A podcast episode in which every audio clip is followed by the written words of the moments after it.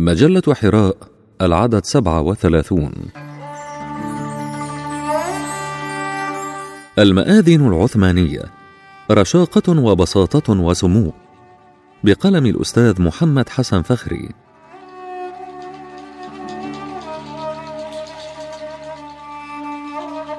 المئذنة تعلن التوحيد وتشرئب إلى السماء، تريد الانعتاق من الأرض إلى السماء، من المادة إلى المطلق، فالمئذنة تعطي السموق وترتفع إلى أعلى لتأكيد هذا الرمز. في هندسة المئذنة قمة التجريد، وكأنها تبغي بالتماس مع السماء الوصل والاقتراب، فالمئذنة عنصر معماري مرتبط بالزمان والمكان، فسموق المئذنة مستوحى من سموق النخيل، أروع الأشجار وأكثرها ثباتا، وهذا السموق مؤثر لإمكانية سماع صوت المؤذن في الفضاء الكوني.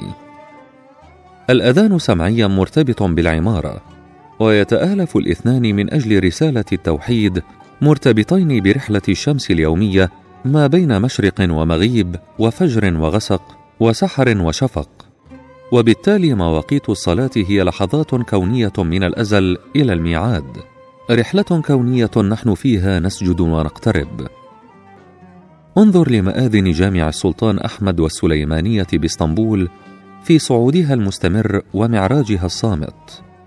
إن فكرة الصعود دائما كانت تشغل أرواح المسلمين، الصعود اللامتناهي إلى الأعالي، وهذا لا يأتي إلا بارتقاء الروح وعلوها.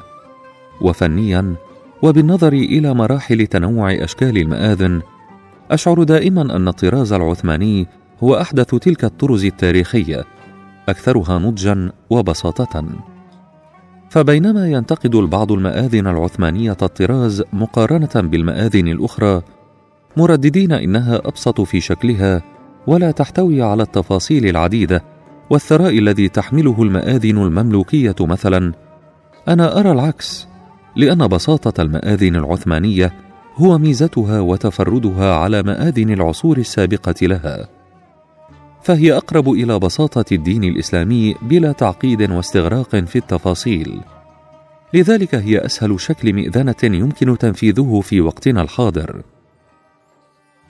ولذلك أرى فلسفة تعميم بناء المآذن على الطراز العثماني الذي تنتهي فيه قمم المآذن بمخروط شبيه بالقلم الرصاص مطلوبة للأسباب التالية: بساطة تنفيذها وقلة التكلفة ماديا مقارنة بالمآذن المملوكية مثلا، يسهل تنفيذها في أحجام صغيرة مع عدم إخلالها بالشكل الجمالي، فالمآذن المملوكية على سبيل المثال لا يصلح تصميمها إلا في المقاسات الكبيرة من المآذن.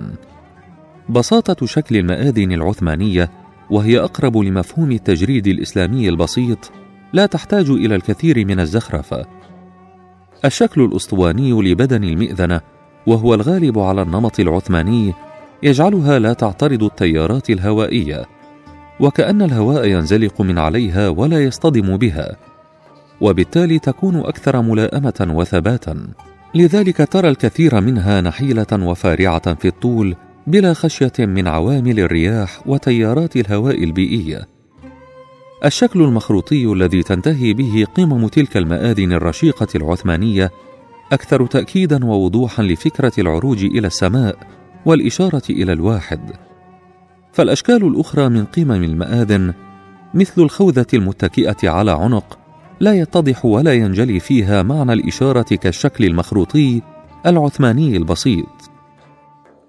إن المآذن العثمانية الجادة الواقفة كالحراس الساهرين على حماية دين وثقافة إمبراطورية ورثت خلافة أكبر عقيدة حكمت أركان المعمورة، وبهذا الشكل المثلث أو النهايات الهرمية لتلك المآذن وهي تصعد إلى السماء، كانت رسائل صامتة بالغة الاحترام والمهابة أيضا. إن فكرة الصعود والالتقاء في نقطة إلى أعلى لهي أكبر معنى إسلامي شكلي يمكن أن يجسده الفن، فالمآذن مثل السارية أو العلم، فهي إشهار للبناء وتمييز له، حتى ولو لم تستخدم للتأذين في العصر الحالي مع وجود مكبرات الصوت.